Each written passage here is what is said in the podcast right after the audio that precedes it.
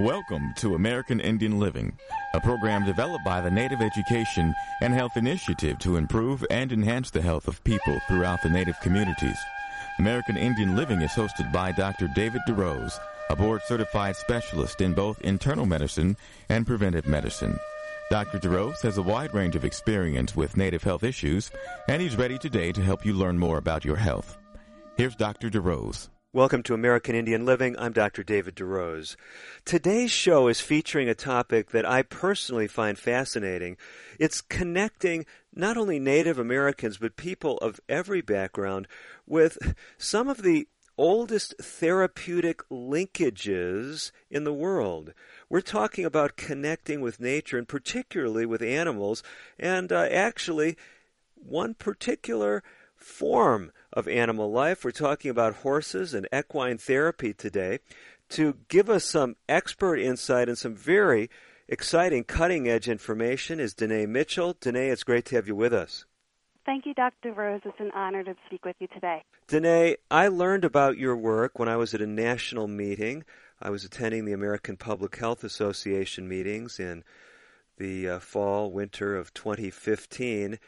And you were out there. You were presenting material on equine therapy. But you're someone, before we jump into your research, you've got a fascinating background in research and some very interesting connections with horses.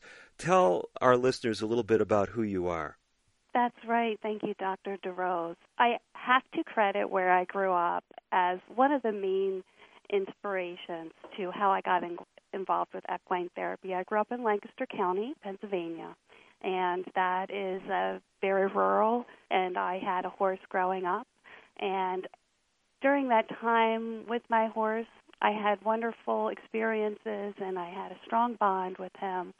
And when I moved to Philadelphia suburb area, I started volunteering at Sebastian Riding Associates, which is an equine therapy facility that offers equine therapy for people with cognitive and physical disabilities and now the Riding Free program.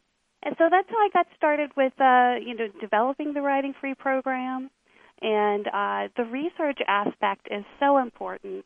As far as research experience goes, I have about 12 years research experience in different areas in the pharmaceutical industry, in um, the NCI, and currently at the National Comprehensive Cancer Network, where I'm employed as a research study associate. So you've got some of these high powered research connections. NCI is the National Cancer Institute, right? Right. And you've you've worked in industry, you've worked with like you said the pharmaceutical industry, but you bring this interest in natural methods of healing, especially in connecting people with horses. What did you observe at uh, Sebastian that got you excited about doing research? Well, I have to say, um, I started volunteering there, and I worked on Wednesday nights with a wonderful team. And as a volunteer, I started to see how these individuals who have disabilities such as cognitive disabilities, maybe autism, or something else on the spectrum, or maybe someone with physical disabilities in a wheelchair, etc. And I just saw them and all they could do at Sebastian and you know the perceived limitations that society places on individuals like that were totally shattered at Sebastian. Hmm. Those limitations did not exist and I was so inspired that while I was uh, in the public health program at Arcadia University at the uh, Community and Global Public Health uh, department when I was there as an MPH student, um, I shifted gears in, of my research and my studies into equine therapy. So that's how I got started there. Very good. So basically, you were in training, you were getting your master's in public health, and now, am I understanding correctly that you finished your degree some time ago and Arcadia asked you to stay on as adjunct faculty, right? That's correct. Um, I graduated in 2013, and a year later, I came back as an adjunct professor um, to instruct program planning and evaluation, which is actually um, the two courses that I used to develop the program myself when I was there as a student. Tremendous. So basically, you're involved in Uh, the teaching role, you're involved in actually developing research projects, analyzing them. And just to give us this, this big picture, you and I have talked some in advance of the show, but we've mentioned several times Sebastian Riding Associates. I'm sure a lot of our listeners, because they're from all over the country, from the lower 48, from Alaska, I mean, we have people internationally that listen. Some of them are saying, Sebastian Riding Associates, what is that and where is it? Sebastian Riding Associates is in Collegeville, Pennsylvania. They opened up in 1975 and they just celebrated their 40th anniversary, which is amazing. And they focus um, on programs and a healthy approach to growth and rehabilitation through equine activities and riding. Um, they offer camp. Their mission is to improve the quality of life with their students. Um, and in the lessons, not only do the students learn to ride, they groom, they, they learn how to tack and care for their horse. And during that process, the students really bond with their horses and they gain this sense of confidence and empowerment along with that. And that's something that they do on their own that's hard to um, achieve anywhere else, you know, with that type of activity. So it's really special and it's very dear to my heart. And Sebastian Riding Associates is just wonderful. Christine Hannaberry is PATH certified. She is the lead instructor and really um, the lifeblood of, of the program. She's the boots on the ground and is there for the students as she um, goes through the program with them. Now, there's another term that's sometimes used in research circles, uh, and that term is hippotherapy.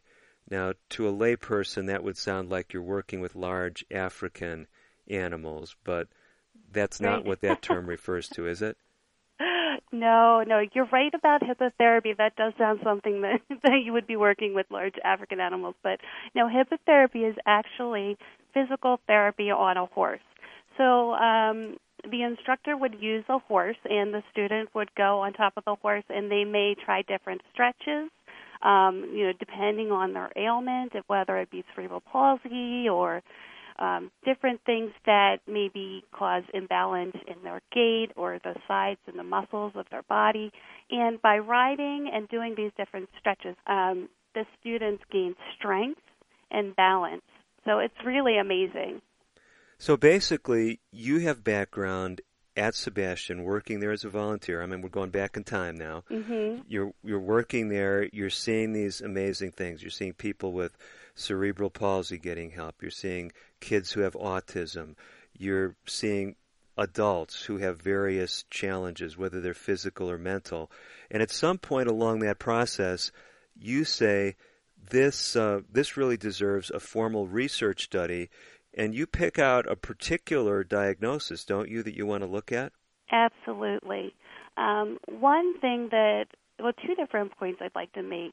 Um, first of all, one thing that's lacking in in equine therapy is um, interventions to address mental health. So there Mm. are a lot of programs out there, and actually a lot of research for hippotherapy and even equine therapy when used with people on the spectrum, autism, Asperger's, and such disabilities like that. But um, it's amazing when you see the benefits that equine therapy provides. A lot of it has to do with mental things. So why not mental health? Um, Mhm. And in order to get to the need in the community, um, we held focus groups at Sebastian to go and decide what is the greatest need in the community. And um, my second point is, as far as research in equine therapy in general, there's a huge gap. And my goal with this pilot study is to first establish the intervention and the research, and then to go on and have um, a larger scale research study. But it's so important to have good research methods for um, equine therapy programs. There are a lot of passionate people out there who, who run programs and do great work, but we really need the research to show that. And I think for lay people, many of them will say, well, why do you need to spend all this money, all this time on research? my neighbor went over there, their child got so much help. I'm just going to send my kid there. But for those of us who are professionals and for those uh, uh, programs that are looking for some kind of assistance from insurance and all these research questions are very important, aren't they? Absolutely. I think you've really hit the nail on the head um, when it comes to insurance companies.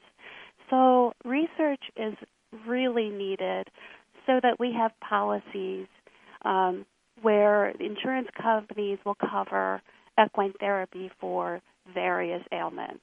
Um, currently, it's possible, but it's very difficult to get insurance to cover hippotherapy. Um, but as far as anything else, so whether you're talking about equine therapy for PTSD or equine therapy for autism, it's very, very difficult, if completely impossible, to have insurance cover that. And cost is the biggest barrier when it comes to equine therapy. Well, one of the things that you mentioned as we're going through some of the mental health diagnoses is PTSD, post traumatic stress disorder. And that is something that we've focused on in the past on American Indian Living. Of course, that's been grabbing a lot of headlines, uh, especially in the area of military uh, operations and some of our, our veterans that come back with PTSD. But we're hearing a lot more about it when we talk about homeland security and some of the things mm-hmm. that happen right at home and how people can uh, have long term consequences from a variety of events.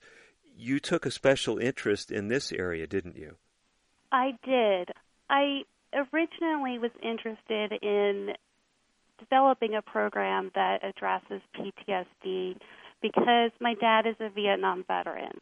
Um, and it it just really has a special place in my heart uh, to help veterans. So originally, I had developed this program, or I had thought about developing this program for veterans. But when we had those focus groups that I mentioned before, we really found that there was a gap of coverage for children. Hmm. So many people you know, quickly come to think of veterans for PTSD, but many people don't know that children are sadly affected um, with this PTSD and they suffer from trauma. Most of the time, unfortunately, it's due to abuse, but it could also be due to, you know, environmental factors such as a fire or a hurricane or, you know, unfortunately, a school shooting, mm. um, which unfortunately are becoming more prevalent. And there's really a big gap, not only with equine therapy and children with PTSD, but children with PTSD in general. Um, it's fairly new, um, and we really need a lot of research for to help children uh, overcome PTSD. Well, let's just talk a little bit about the diagnosis before we talk about some of the exciting information you have about treatment and your research. If someone's listening to today's show, would they know if there's children around in the community at a tribal gathering? Is there some way that you would likely identify someone who had PTSD? Yeah, so unfortunately, sometimes in schools, PTSD symptoms are mistakenly taken for autism symptoms or ADHD. Um, many times that's because sometimes children with PTSD display, um, you know, kind of an aloof mentality. Mm. They they lose focus. They um, generally start to score lower in school, and um, they have a low, low self confidence, poor or remiss decision making. Uh, many times they are antisocial and they have very little interest in doing anything social. Uh, they're uninterested in doing things that previously made them happy or they had interest in. Mm-hmm. Generally, they could be angry. They could display mistrust in people. They can be fearful of new things. They could be intimidated. Um, they could feel inadequate or undeserving of happiness. And um, one of the things really that can get bad is the anger, and they, mm. that can lead to violent episodes. Wow. Yeah. Wow. Well, Danae, this is hitting close to home. I think everybody can relate to some young people with these issues. We got to step away just for a minute. Danae is not just talking about PTSD, she's sharing solutions, potential solutions, and uh, we want you to stay by. Some exciting information about how horses can make a difference. I'm Dr. David DeRose. Danae Mitchell is staying with me. Stay tuned. We will be right back. Today's broadcast has been pre recorded. However, if you have questions about today's show or would like further information, please call 1 800 775 HOPE. That's 1 800 775 4673. We'll be right back after this.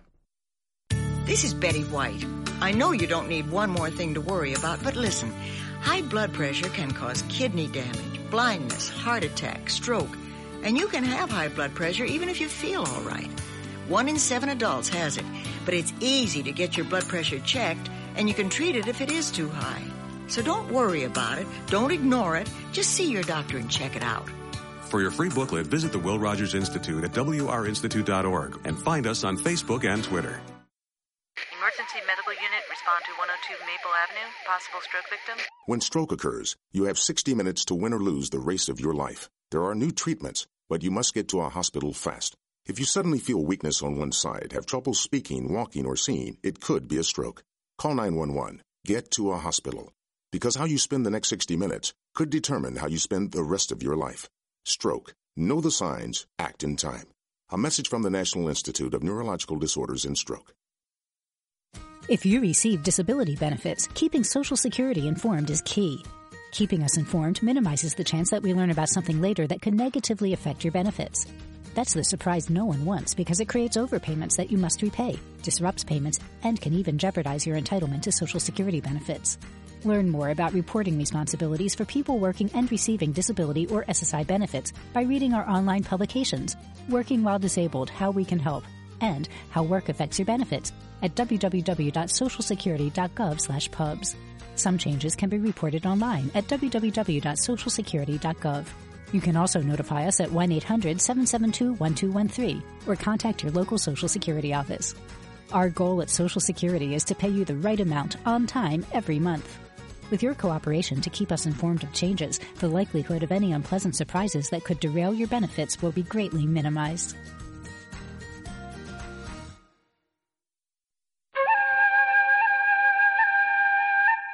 You're listening to Dr. David DeRose on American Indian Living. Your comments and questions are welcome. Call now at 1 800 775 HOPE. 1 800 775 4673.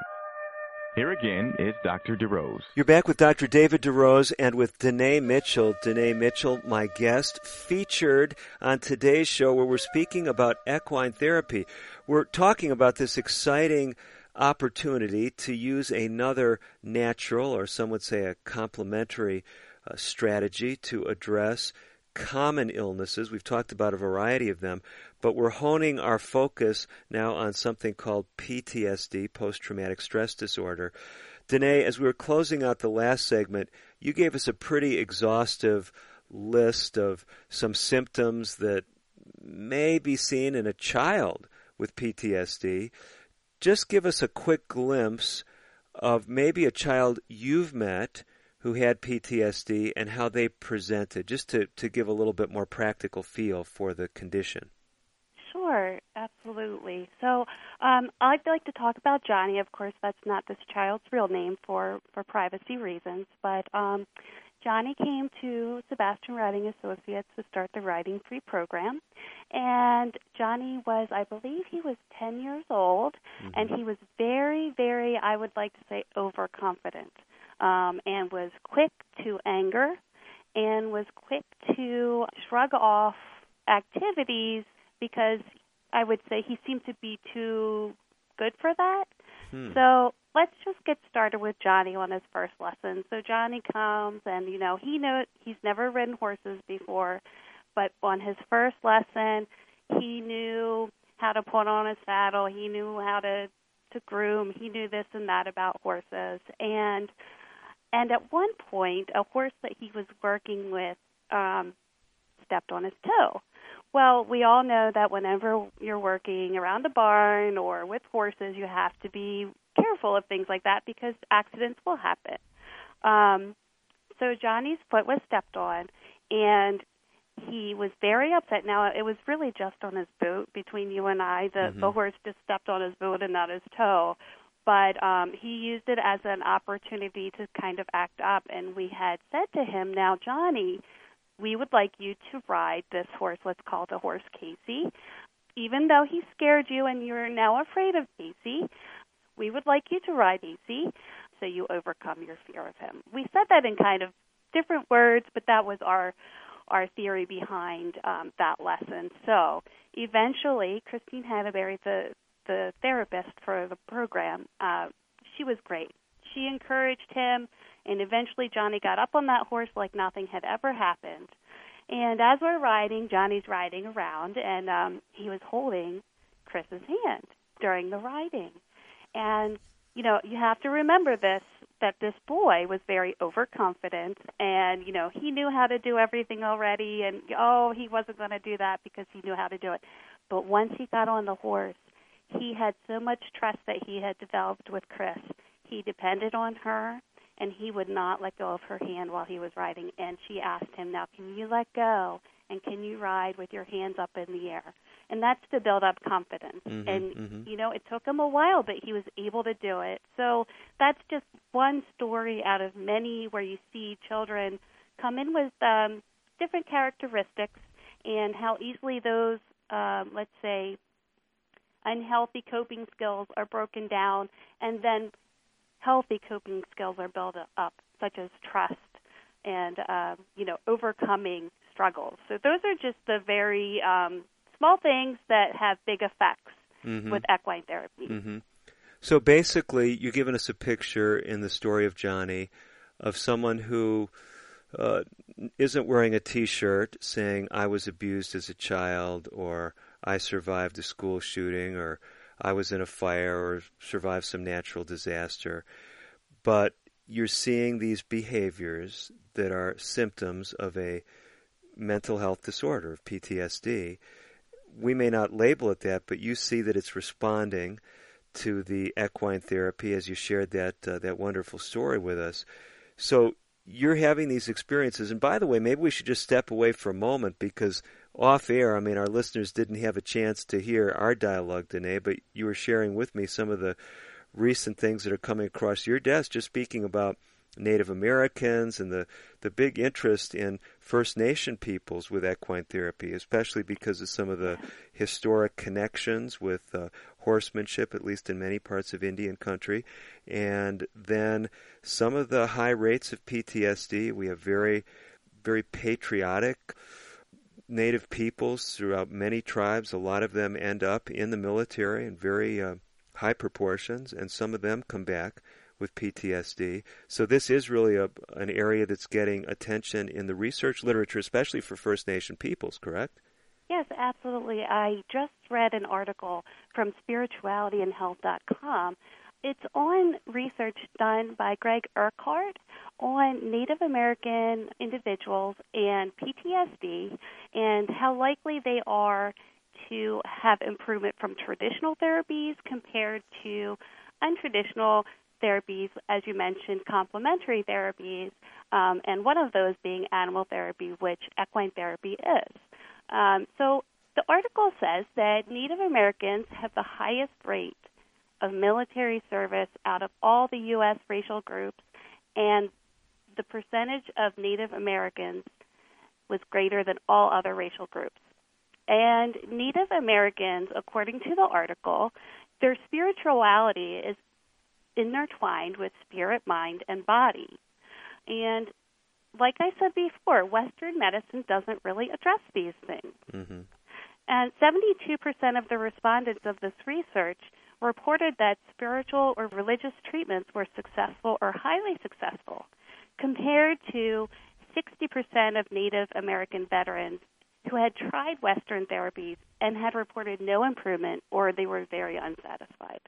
So I feel like equine therapy is very promising, especially in the Native American culture, and there's research that shows that. So let me see if I understood those figures right, because those kind of went by quickly for me. So when they're interviewing Native Americans with PTSD, 72% of them felt that interventions that included some kind of spiritual or religious component helped them. Is, is that is that the first figure? Yes, that is correct. Okay, and then that second figure, if something didn't include those elements, 60% of them said they didn't get help. Right. Okay, so it's so it's nearly double. So we're talking about 40% improving or responding to things that don't include that spirituality or broader component and 72% of them getting improvement or feeling they're making progress when that's included. Yes, absolutely. And so to kind of bring that back to the equine therapy, some people would say, well, that doesn't sound like spiritual, but it's definitely talking about this holistic approach where we're connecting with nature, connecting with other living things. Is that kind of the parallel they were making in the article? You you have got it. Yes, that's absolutely what they were trying to convey. And it reflects my belief too that society today, you know, we're all so busy, we have our technology and and we've really grown distant from nature and spirituality and I think um articles like this really kind of prove that or, or show that that is true. Um and it it's just really important to me that that we as a culture get back to appreciating nature, um, connecting with nature, connecting with others, and really having more of a part in your local community, etc. So you've got this broad wealth of experience. You grew up riding a horse, owning your own horse. You've seen the benefits now. Up until 2013, you were in school doing your master's in public health. During that time, you're volunteering at Sebastian. You're seeing these amazing things happen. And out of that fertile ground grows this idea of a research project. Tell us what you actually ended up studying. Sure.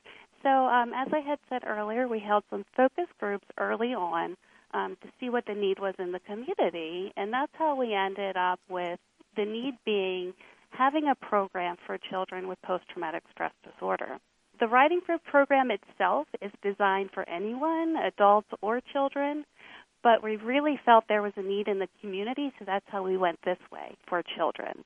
Okay. And what we studied specifically are quality of life, post traumatic stress symptoms, mm-hmm. and locus of control. And locus of control is something that you may be less familiar with, and that really is showing your belief on external factors and internal factors in your life. It's kind of hard to explain and may take some time. So we can focus more on the quality of life and PTSD symptoms. You know, since we've mentioned that a little bit, I was just in the clinic the other day with a patient, and she was talking about someone making her angry. And I stopped her and I said, Did someone make you angry, or did you choose to be angry over that situation? Is it safe to say that locus of control is dealing with that realm, whether you feel like you're in charge of your life or you're being controlled by other things? Is that somewhat at the at the heart of it? Yes, I think you summed it up perfectly. That is it. Oftentimes, I I relate to or I try to convey the same meaning to locus of control as you did. It, it really does depend on that. And, and the reason why I pause is because I think it really is an important issue that you're looking at. Because when people have mental health issues, often they feel like they're a victim and so mm-hmm. you're going you're going to be looking at this in the research. But believe it or not, Danae, this clock just keeps running, and we have got to step away once again. I'm talking with Danae Mitchell. We're speaking about some exciting information about equine therapy, how horses can make a difference in mental health, not only in Indian country but beyond, especially how it can impact kids. You don't want to miss our next segment. We're coming back straight up with more from Danae Mitchell. Don't go away.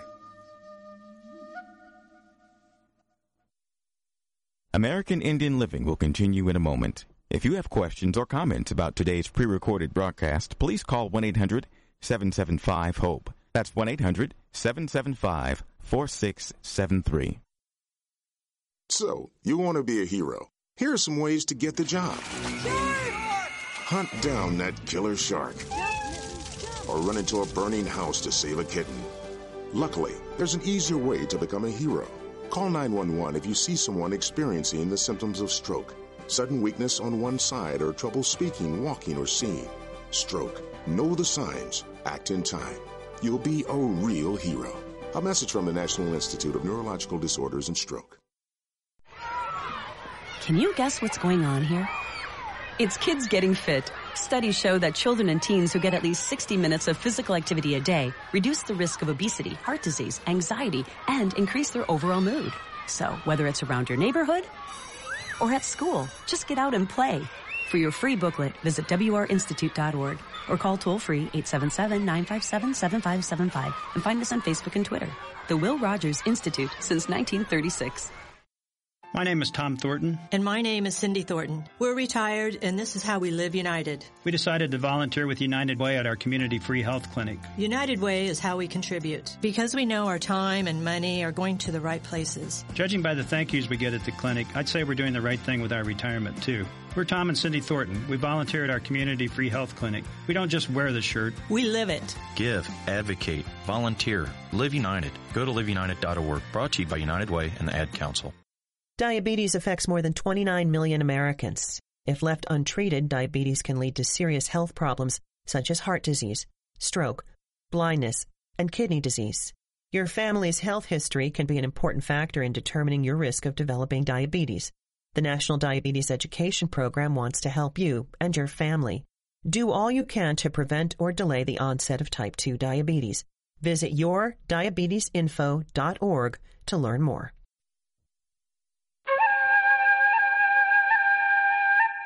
You're listening to Dr. David DeRose on American Indian Living.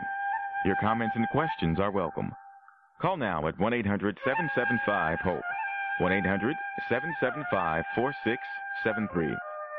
Here again is Dr. DeRose. Welcome back to American Indian Living. You're back with us for our second half of today's edition of American Indian Living. We're speaking about equine therapy, how horses can make a difference, and we're especially focusing on an exciting research project that's being coordinated and led out by uh, Danae Mitchell. Danae has developed what's called the Riding Free pilot study. Danae, we're just learning about that study. We've gathered so far that it's focused on children who have post traumatic stress disorder and you were walking us through a little bit of how you designed the program. Tell us a little bit about how you formulated what kind of mission you had for the program, what kind of goals you were uh, thinking of when you developed this riding free approach. Okay, I'd be happy to. So, the mission of the Riding Free program is to improve the quality of life and lower PTSD symptoms in children. Actually, I should correct myself. The mission of the research is to improve the quality of life and lower PTSD symptoms in children, but the program itself can be applied to children and adults. okay. The goals of the program are to improve trust and relationship skills. One of the things we'll find is that individuals who have PTSD are have a trouble trusting people again after their mm. trauma and they may have trouble, you know, forming relationships because of that. Um, also, another goal is to improve self confidence. And lastly, um, to improve self efficacy. And self efficacy is a little different than self confidence. I don't know if everyone is familiar with the term self efficacy, but it's really believing that your choices matter and make a difference in your life and mm. that you mm. have control. So it's really one step beyond self confidence. Okay. So basically, we're looking in this aspect of riding free, when you're going to tell us about the details of the study, we're looking at kids, oftentimes, just like adults who have PTSD, they're emotionally detached, they're pulling away from people, they may be withdrawn, they may just feel kind of numb, and one of the things that's really impaired is their ability to trust, and then their self confidence, their ability to feel like they can get their life back on track again. And you're going to see if this particular approach makes a difference on, on those levels. Am I hearing you right? Yes, you are. Um, we're hoping that with those three goals, that will lead to decreased PTSD symptoms, a more balanced locus of control, and an increased quality of life. And um, what we've seen so far, um, I've done an analysis using um, data from 10 children who've been through the program, mm-hmm. 10 out of 20. And so far we've seen, and this is amazing, we've seen a 32% drop in the post traumatic stress disorder symptoms as reported by the parents of the children. And to me, that's even more than I had hoped for. Some of the scores that we've seen on an individual level have been cut in half and have even gone below the diagnosis level of PTSD. Wow, so you're saying they improve so much that they don't even meet the mental health criteria for, for the disorder? Absolutely, that's what that's what it's showing. And amazingly enough, I had one parent tell me that their child had been taken off eight medications after their time in the Riding Free program. Wow. Now, how long a program is this? It's only 12 weeks, which, in my opinion, I'd like to make that 24 weeks. The key is after the initial 12 weeks, which have very specific objectives every week, that they continue. And again, we come back to that barrier of cost. So it's mm. so important that this research is disseminated by talking to you, by being published, so that it has an influence in insurance providers. We really need equine therapy to be covered um, as a complementary therapy for children and adults alike. Um, and so scores like this really help support that case. Now, Danae, I'm just imagining the parents that are listening right now the grandparents, the aunties, the uncles that say, well, this is what Rudy has, or this is what, uh, you know, Charlotte has, or who, whoever there is in the family, they're, or in the extended family, or in the tribe, they're, they're saying, you know, these kids have this problem. I mean, they went through this, uh, you know, bad situation, or, they were displaced or their their parents went through some real difficult times this was and I can see this playing out in the kids, and they're starting to get excited about this riding free program, but just a fraction of our listeners live anywhere near Pennsylvania. Is there uh, is this a program that's nationwide, or is it something that's so new that really it is just there with Sebastian and uh, Danae Mitchell and your team? Oh, Dr. DeRose, unfortunately, you're right. Um, the program is very new, and the pilot study is actually just getting wrapped up.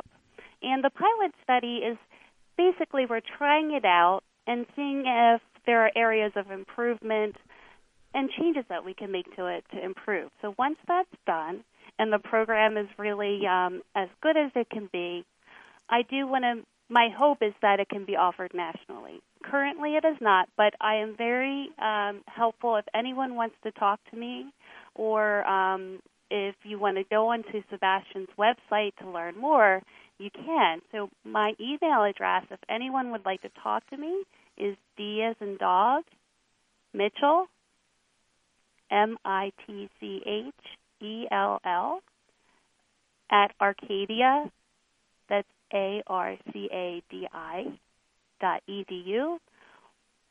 Or they could go to Sebastian's website, which is sebastianriding.org. And go to the programs, and you'll find a Riding Free section for their programs offered. And you can learn more there. Okay, let me see if I've got this all straight here.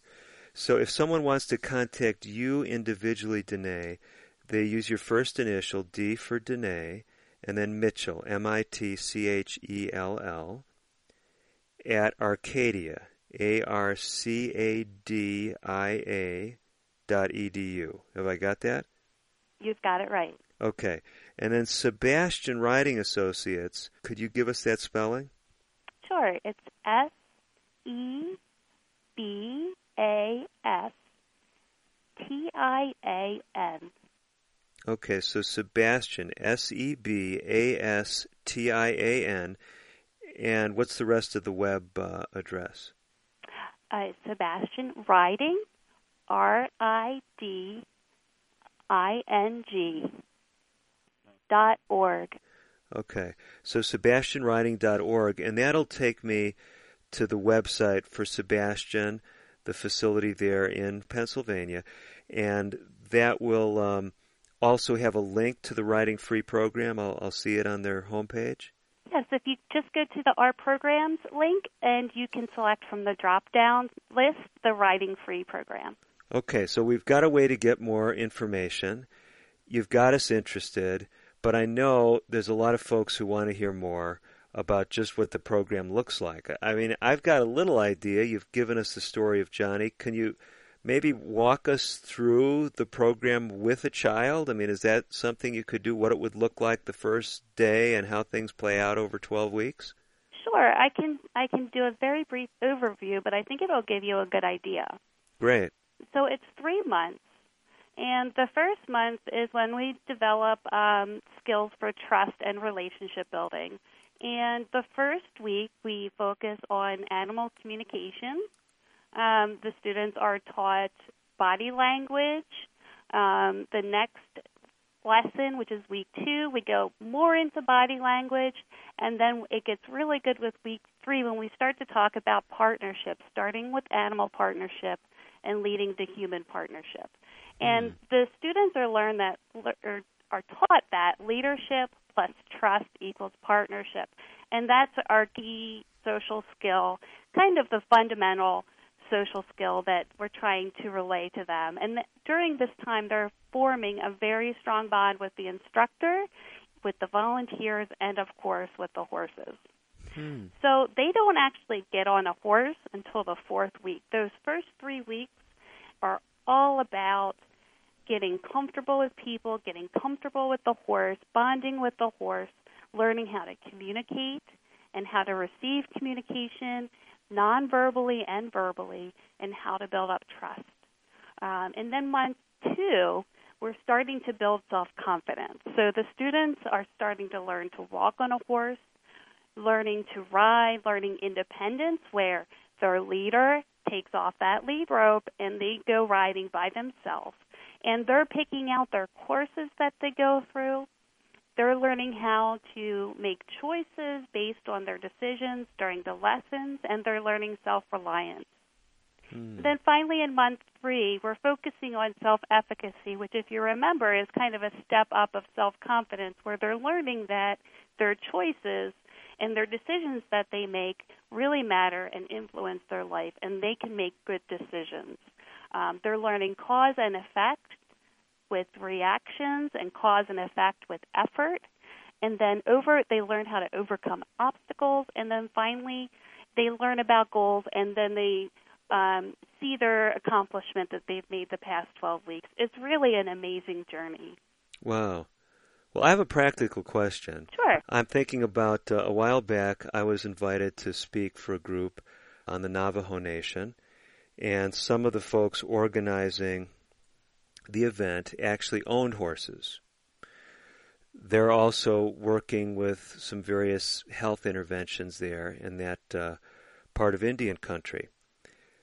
If they're listening to the show today and they're saying, wow, we have horses, should we be exploring something like this? Or for a person who is not actively involved in delivering equine therapy, are we just talking about a whole area where this is professionals that need to be doing this?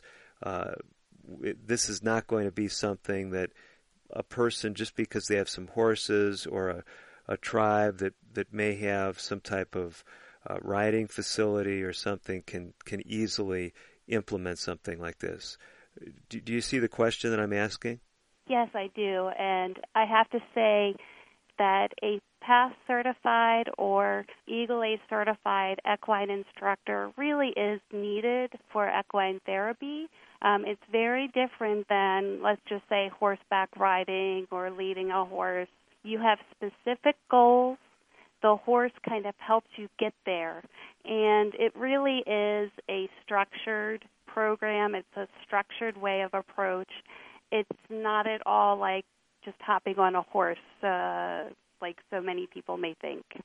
So the analogy that's coming to my mind is just because I might have a uh, massage table and some weights and a physical therapist use those to help me doesn't mean that I should quickly get a book and find out how I can start doing physical therapy in my backyard. Yes, absolutely. That's a really good analogy. Okay. Danae, believe it or not, we have to step away once more, but we've got a final segment coming up. You can stay by, right? Yes. Well, I know you've got some other very exciting stuff to tell us about the impact of the Riding Free program, things that I think will get you inspired, whether you're listening from the standpoint of an interest in programs uh, at your tribe or other opportunities for a clinic or for direction that you can go to help young people and older people make improvements in a host of areas. We'll be back with more from Danae Mitchell. I'm Dr. DeRose. Stay tuned. Today's broadcast has been pre recorded. However, if you have questions about today's show or would like further information, please call 1 800 775 HOPE. That's 1 800 775 4673. We'll be right back after this. One day, I'll teach chemistry to kids. I'm going to be an architect. My dream is to be a chef. At the U.S. Department of Education's Office of Federal Student Aid, we provide more than $150 billion each year in grants, loans, and work study funds, making higher education possible for anyone at any stage of life. I can go back to college. I can change careers. I can make a difference. Federal Student Aid, proud sponsor of the American Mind. Learn more about money for college at studentaid.gov. Diabetes is a serious disease that runs in families. If your parents or siblings have type 2 diabetes, you have a greater chance of getting the disease. If you're African American, Hispanic, or Latino, American Indian, Alaska Native, Asian American, Native Hawaiian, or Pacific Islander, you also have a higher chance of developing the disease. The National Diabetes Education Program wants to help you understand your risk. Visit the NDEP website at yourdiabetesinfo.org for diabetes prevention tools, including the Family Health History Quiz. It started off as a normal day. I felt fine when I arrived at the plant. Ruth Junius's life was about to change. Then I dropped my keys. They kept slipping out of my hand. My arm felt numb. A coworker asked me if I was okay, and I couldn't speak. I started to get scared. Ruth was having a stroke. People around her weren't sure what to do. They thought I should go home or lie down, but I knew something was very wrong. I wrote 911 on a piece of paper with my other hand and someone called for me. Because everyone acted quickly, doctors at the hospital were able to give Ruth treatment that started to reverse the symptoms. Within a few minutes, I was talking again. I didn't know a thing about stroke before I had one. Now I make sure that my friends and family know all the signs of stroke so they'll get help fast if they need it. No stroke. Know the signs. Act in time. Call 1 800 352 9424 for more information. Brought to you by the U.S. Department of Health and Human Services, National Institutes of Health. You're listening to Dr. David DeRose on American Indian Living. Your comments and questions are welcome. Call now at 1 800 775 HOPE. 1 800 775 4673. Here again is Dr. DeRose. We are back with our final segment of today's edition of American Indian Living. We're talking about a subject that is really connecting us with some deeply held First Nation values, connecting with nature, connecting with animals around us. Danae Mitchell has been telling us what I think is some exciting information about equine therapy and how it can make a difference when it comes to the mental health of children. Danae, make sure I'm understanding this correctly. The Riding Free program, although the pilot study you're finishing up has been focused on children, Riding Free is really designed to be used across the age range. Is that correct? You're correct. So basically, anyone listening today who is uh, getting excited about this, especially if they have mental health issues, especially PTSD, they want to keep their their ear to the ground, so to speak, and continue to listen to what comes out of your research, right? Yes, absolutely. It can be applied across all generations. So, Danae, we've been focused on the kids, and that's natural because they're the ones suffering with this uh, condition, this PTSD, in the case of your study. But everyone knows if a child is suffering, the parents, the grandparents, the tribe in a tribal setting, a reservation, wherever that might be, tribal community in an urban setting, they're being affected as well. Did you have any chance to look at anything beyond the impressive impact you've demonstrated in the kids? Yes, and uh, absolutely. We found that the families as a whole healed as the child went through the program, that it wasn't only the child healing and overcoming their challenges, it was the parents. Um, and that was something I didn't expect. You know, I was really focused on the child and the individual when we got started with the program, and it was just really amazing how it helped the whole family. Um, parents had said while their child grew emotionally, they gained confidence and verbalized their trauma. It helped the parents grow and really have a better relationship with their child and gain an understanding that maybe they didn't have before. Mm-hmm, mm-hmm. And what's interesting to me, Danae, is often when we're doing research, if we're not looking for something, sometimes we don't see it. Was it just parents that just came up to you spontaneously, or was there some component in your research where you were in a structured way interviewing the parents? Uh, well, both actually. I would have to say, and and this may seem amazing, but we have pretty much every parent came up to us, uh, that meeting Chris Hadberry, the lead instructor, or myself, to inform us of the power of the program mm. and how mm. much it changed their child's life. We had families and mothers come up to us and say their child feels empowered. Um, their child is learning that they gained control of their life and and not just the trauma controls their life anymore. Um, we've learned that the children have developed passion and drive, which of course helps the parents whenever they're managing, you know, the household. The children learn to have aspirations for the future. One of the children wants to be a vet now after they've gone through the the program and some family, a mother came up to me and said that they they just couldn't imagine not ever having this experience for their child and their family. Um, it's just really been amazing. And so we did have uh, parents come up to us and volunteer that information, and then we also just had open-ended interviews with them too, as a more casual setting. Now, if you are doing something like you said, like the open-ended interviews, where you don't have scripted dialogue or questions you probably were capturing some of their responses, right? You were actually recording things or yes, transcribing yes. things. So actually, what we did was we just turned on the recorder and said, "What would you like to say about the program?" There were no no questions at all, and so it was really just, "What would you like to say about the program?" And we just got a wealth of information from the parents. Now, when you were presenting there at the American Public Health Association meetings, you had not fully completed your research, and that still hasn't happened. Am I correct? That's correct. When I was at the American Public Health Association's annual conference, I was presenting on um, the 10 children at that time who had completed the program actually they completed the research. So we have the program which is going on all the time, and then we mm-hmm. have the research which is separate. So yes, 10 children completed the research program. And now um, we're hoping to have another 10 go through, and we actually have 19 so far. So we hope to have one person go through, and then we'll do a collective analysis and presentation of the whole research, including 12 students. Wow, great. I'm sorry, 20. I said 12. 20. Good, good. I'm, gl- I'm glad you're, you're keeping us honest with the math.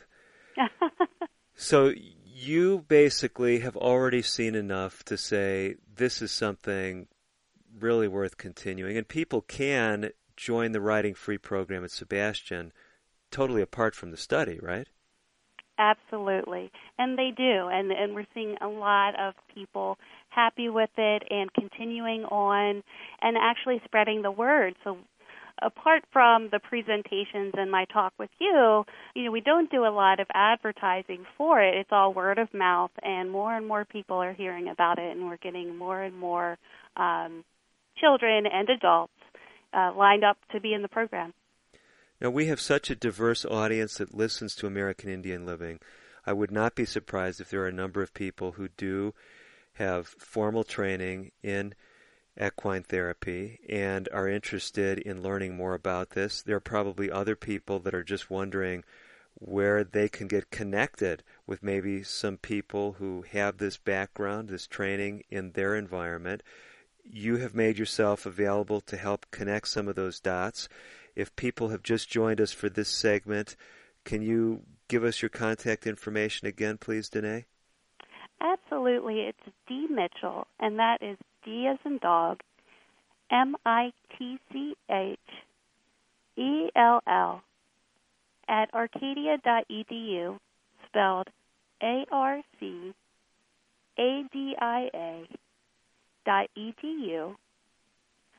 And they could always go to the Sebastian Riding website, which is sebastianriding.org, spelled S E B A S T I A N R I D I N G dot O R G. Okay, so whether they go to sebastianriding.org and navigate through that list we talked about earlier, our programs, and they could find Riding Free, correct? Yes. Or whether they go directly to Danae at dmitchell at arcadia.edu. There's a lot more information out there, isn't there? There is. Um, there's so much. There's a wealth of information. If you're interested just in learning more about equine therapy as a whole, you could go to path.org. PATH is the uh, certifying professional association of therapeutic horsemanship that the Sebastian riding instructors have. And you can find research articles on there. You can find more about equine therapy in general. It's a really good resource. That's tremendous. And it's simply path, P A T H dot org? That's right. Wow, how did they get that website? I don't know. They were lucky. okay.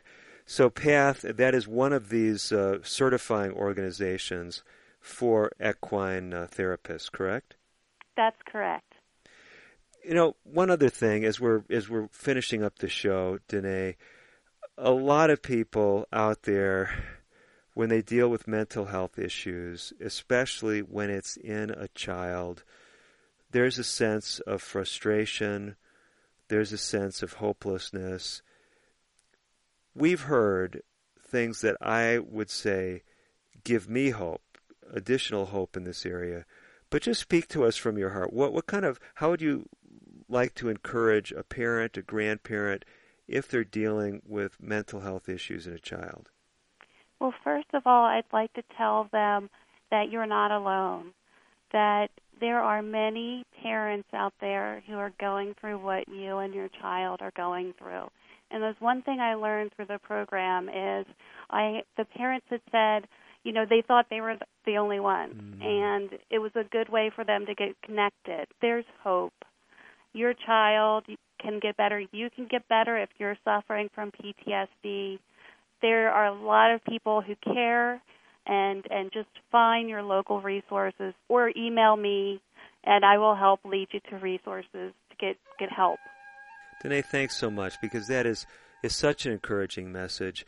There's help, there's hope out there, and probably many of you did not have uh, equine therapy on your list of things that could make a big difference in your child's mental health. But definitely, it's something on my list right now, uh, Danae. You don't think that's a mistake, do you? Not at all. That's wonderful.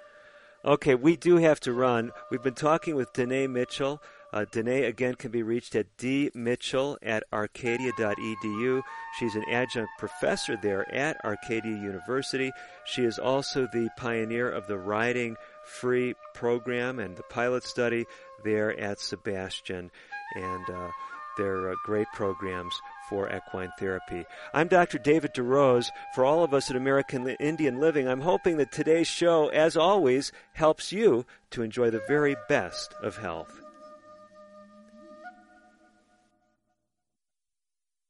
Native Voice One, the Native American Radio Service.